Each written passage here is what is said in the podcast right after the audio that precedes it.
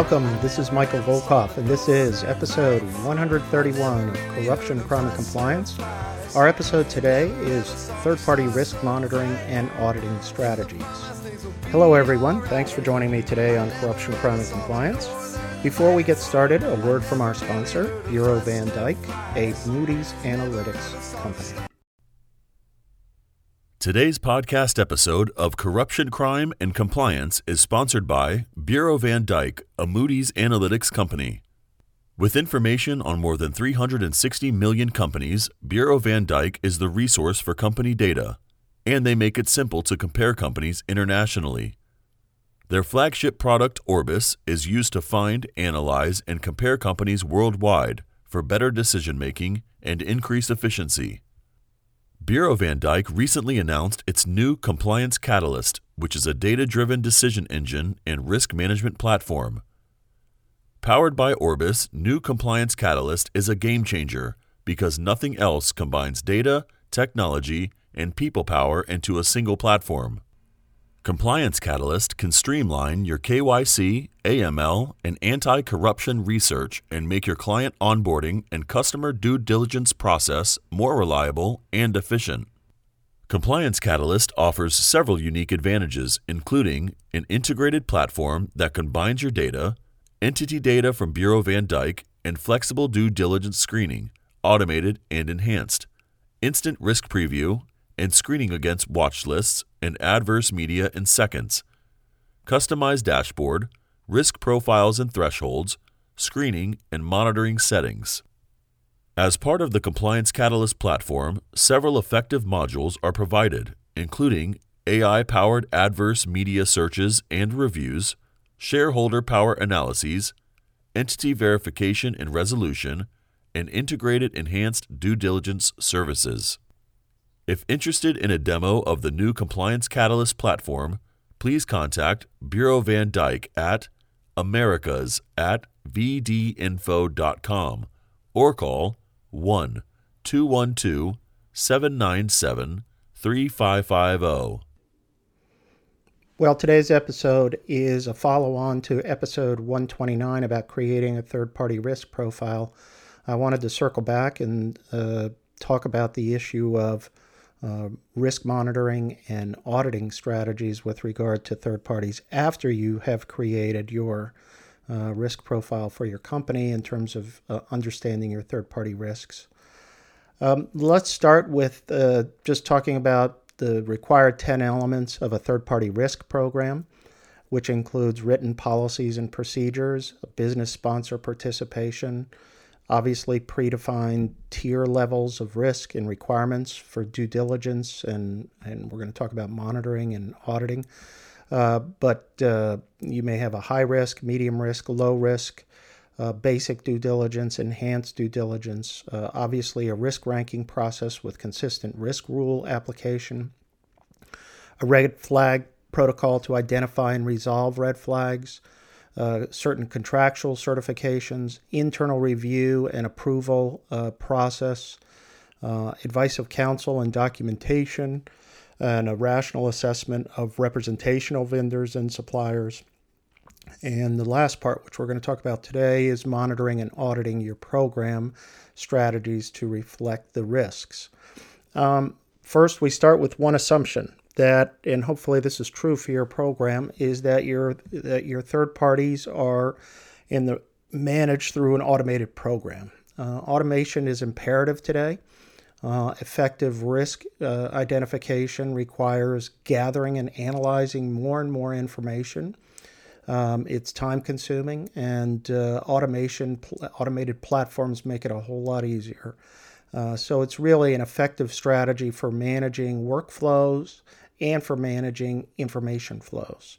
So, intelligent automated systems uh, basically provide efficient information presentation and ranking.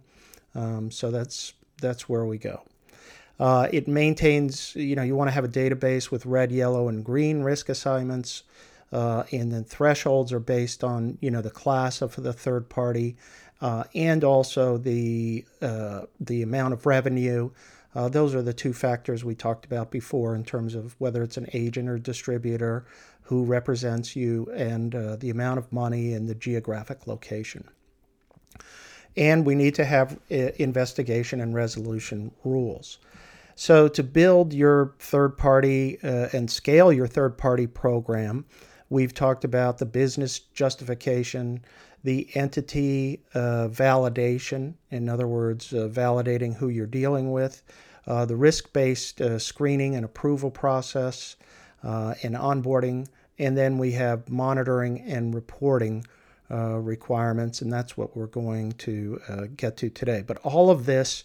Uh, the more mature your program, the more robust uh, your, your, you know, each of these levels become in terms of uh, automated using an automated platform for that. Um, so that's uh, that's sort of the sets the stage for what we're talking about here. Uh, and how do we get to monitoring our third parties? If you have an automated platform, the most basic automated uh, function is that if there's any change in the status of the third party, you receive some kind of notice uh, about that. Let's say somebody from the, the CEO is arrested, uh, whatever it is, uh, you would then get uh, certain uh, notifications and have to deal with that. This could be a new red flag, for example, and how you deal with that. So um, basically, we are risk ranking our third parties, uh, you know, probably twice a year. Uh, and we respond to that open source intelligence information of, let's say, third party involvement in misconduct. The important thing, the important question here is what kind of uh, issues do you want to have trigger that notification? If somebody has a lawsuit filed against it for labor, uh, you know, an employment, an employee dispute, and it's in a different country in which you, you, your operations are, you're not going to necessarily really care about that. Otherwise, you can get easily inundated with too much information in terms of these notifications. So you really have to be uh, careful about how you set the notices and what kind of triggers that you want to get those notices. Um, and then you assign monitoring tools based upon uh, your ri- your relative risk ranking for your third parties. Uh, in other words, you can have for all your third parties, you can have certain notices uh, that come in, and then what you're going to do in response. But you have to make sure uh, that you may have a more robust response for your higher risk candidates uh, who receive, let's say, a higher risk type of notice. Like you have a high risk candidate, and suddenly you find out that employee or a high risk entity, and you find out that an employee is uh, was arrested in your country for uh, corruption, for bribery, or something. Um, so there also has to be a, a, change in status. In other words, where something comes up and you uh, learn about something, then there has to be, let's say, more rigorous financial controls, more rigorous routine monitoring. Uh, and you have to document your monitoring strategy and obtain uh, advice of counsel, sort of approval for that monitoring strategy. Now, remember, your tools for monitoring any response includes uh, desk audits, transaction testing, uh, site visits, spot checks, invoice verifications, unannounced visits or meetings, like I'm saying, annual training, uh, more frequent certifications, refreshed due diligence, additional training, compliance reminders, things like that. We also want to look at what are some of the common issues that come up for investigation. Let's say all of a sudden you find out uh, that there's government ownership or there somebody from the government has bought uh, a portion of the company uh, that you're dealing with or that, that you find out about an affiliation that you didn't know about before, these are common red flags that you have to have a pretty robust response to.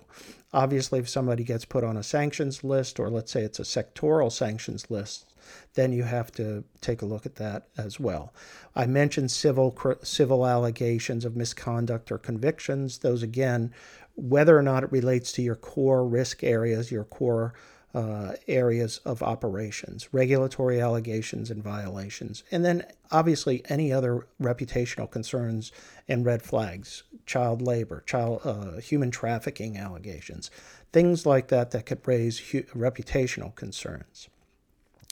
Now, when we look at financial controls, Uh, it's important to understand these because it's a great way to stay on top of your third parties. It's a great way to monitor, and you can get, for example, accounts payable people to help you, uh, uh, um, accounts receivable people to help you. Uh, these are people who deal with this in the trenches on a day to day basis, and they get to know things and they can become uh, eyes and ears for you. So, for example, uh, we may break down the internal approval process for payments to vendors uh, or agents and uh, or the receiving funds from agents or distributors. And the SEC has placed a great focus on this invoice to payment process for your vendors and, and your third parties.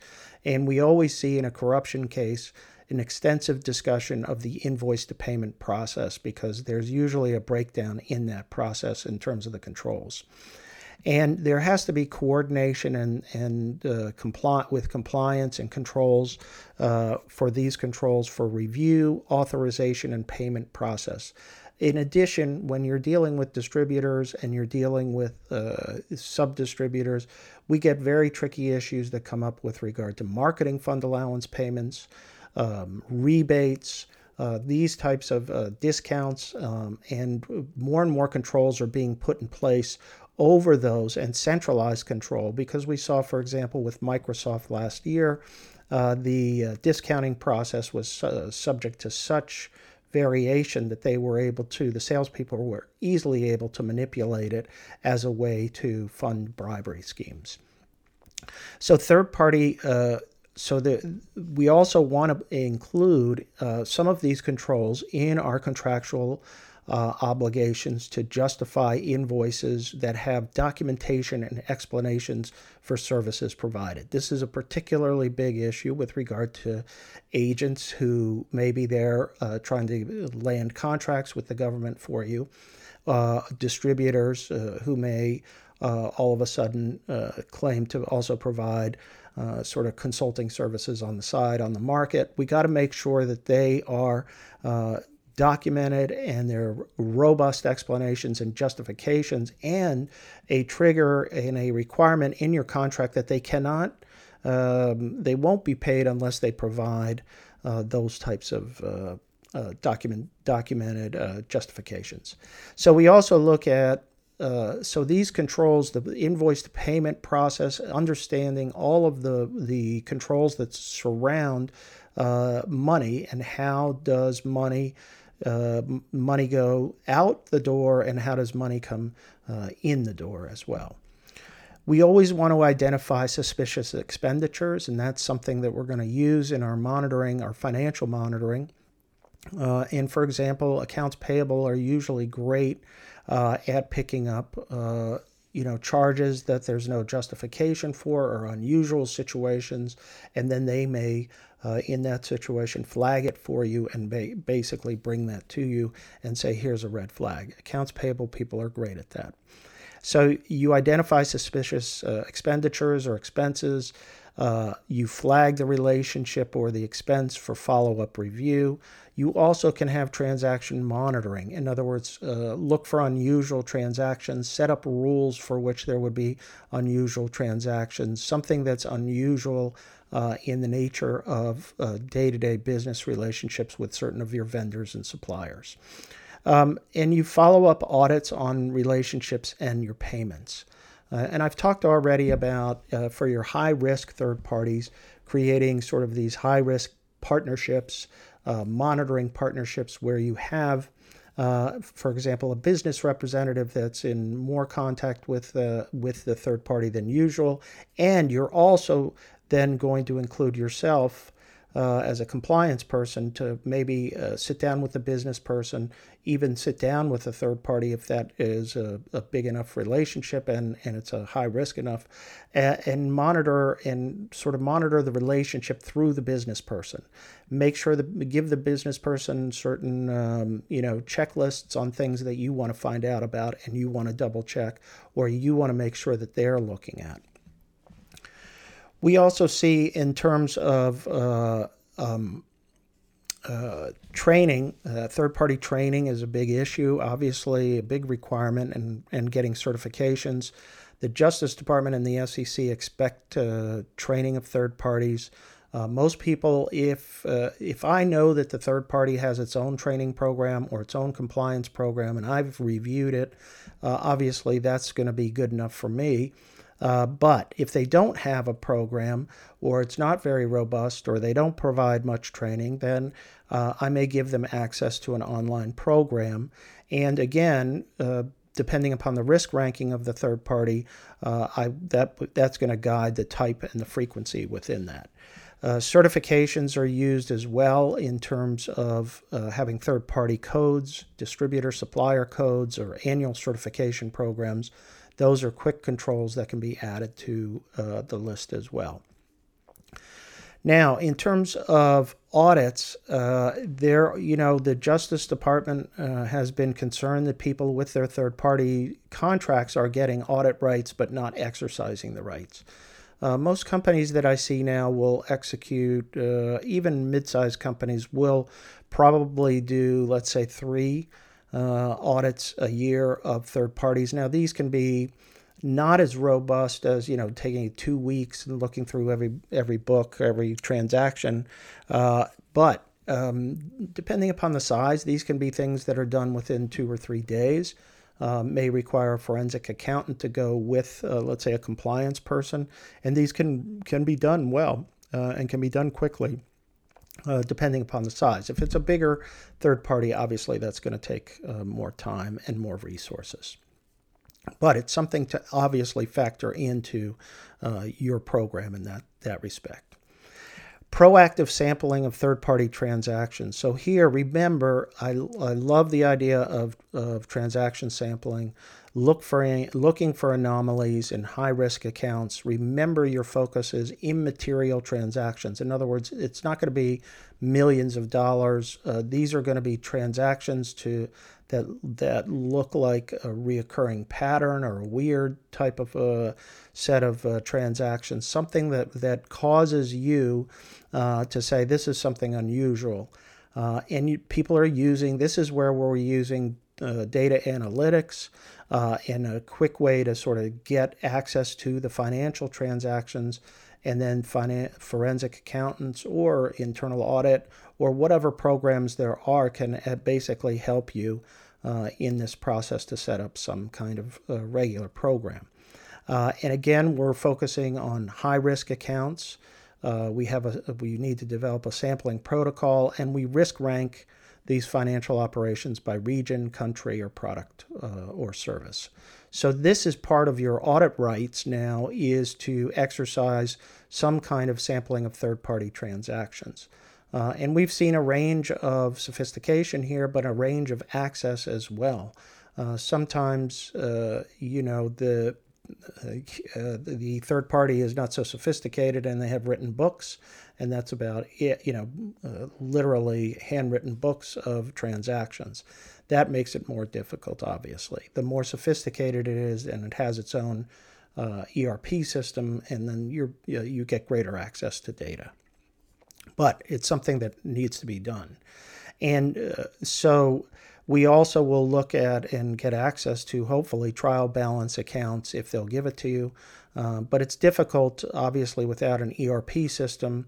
Uh, if you're if the third party is relying on spreadsheets, but you got to do the best that you can uh, in these situations. Uh, the easier it is, the more ERP systems there are, the better it is for remote uh, access. But uh, you may have to, in some sense, uh, have people on the ground to do that.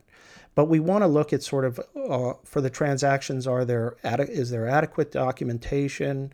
Uh, we want to look for duplicate transactions, proper justification, um, compliance with controls, comparison of uh, vendor data with your employees, by the way, that's a common tactic, uh, agents or distributors' data. And uh, if necessary, we may look and ask for access to emails and surrounding communications uh, if needed.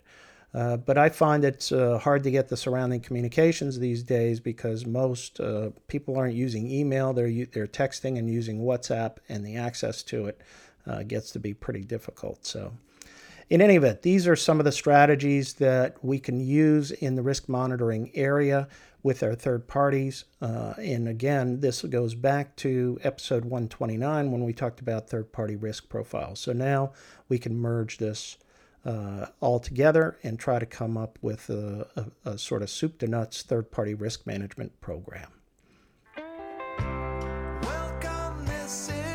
Thanks again for listening to Corruption, Crime, and Compliance. Please subscribe to the podcast series. The Volkov Law Group believes that every company should have a robust ethics and compliance program. Experience and research show that ethical companies are better performers in the global marketplace.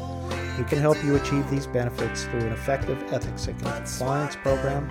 Check out our website, www.volkovlaw.com, our award winning blog, Corruption, Crime, and Compliance, and of course the podcast series. You can always contact me at my email address, mvolkov at volkovlaw.com. Let us know how we can. I never ever saw the northern lights.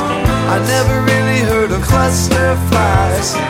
Never ever saw the stars so bright. Farmhouse, things will be alright. I never ever saw the northern lights. I never really heard of cluster flies. Never ever saw the stars so